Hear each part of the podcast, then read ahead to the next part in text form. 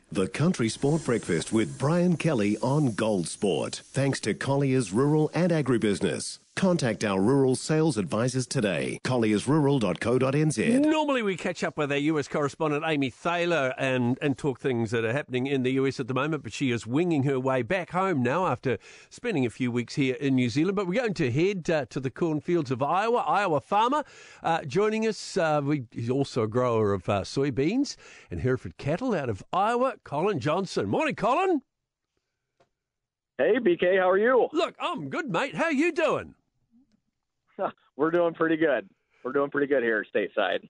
That's great. That's great. Well, first off, I want to see. I mean, we've been hearing about the heat wave across Europe and through uh, the US at the moment, um, and seeing record temperatures throughout the US. But in your state, in, in Iowa, you're actually dealing with something else. What is it?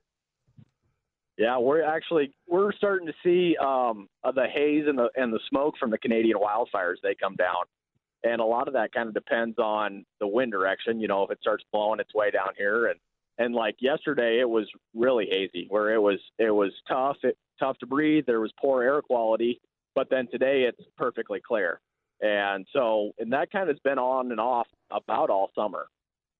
Wow, have you actually also had record temperatures? I mean, we've seen them in parts of the US. No, our temperatures have been pretty good.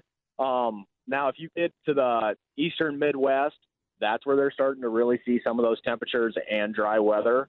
Um, we were we were pretty hot to probably I would say like the end of June, where um, for us it, it got up into the 90 degrees, but um, really it's kind of calmed down since then. We've gotten a lot more moisture. It's kind of cooled things down. So really in Iowa for the most part we've been doing pretty good, but it it has affected other parts of the Midwest.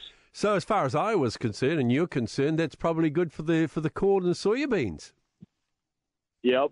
Yeah, like I said, when we got done planting season, um, it was pretty dry, and we didn't we didn't hardly have any rain for three weeks, which was really tough for for germination and and tough for those crops coming out of the ground. But I would also say in the last three weeks we've had really good, timely moisture. Oh, in central Iowa here now, it, it it's not quite as good moisture southern um, Iowa, and then eastern eastern Iowa, Indiana, Illinois. Those states are are hurt yet. So the farmers over here down under, I mean, they're getting it pretty tough at the moment with the price of gas and with fertilizers and oh, legislation and everything else. Is it pretty tough over there for you guys as well?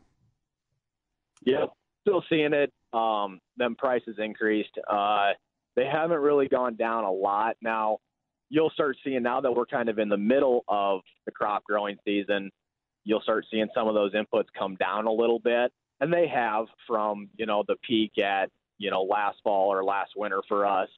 But, um, you know, they're still higher than they were, you know, three years ago. And so um, it's, it's not quite as high as it used to be but it, it's come down a little bit. Transportation down here is pretty challenging as well. Getting crops, getting cattle to wherever you want them to go is is that a challenge as well for transportation for you?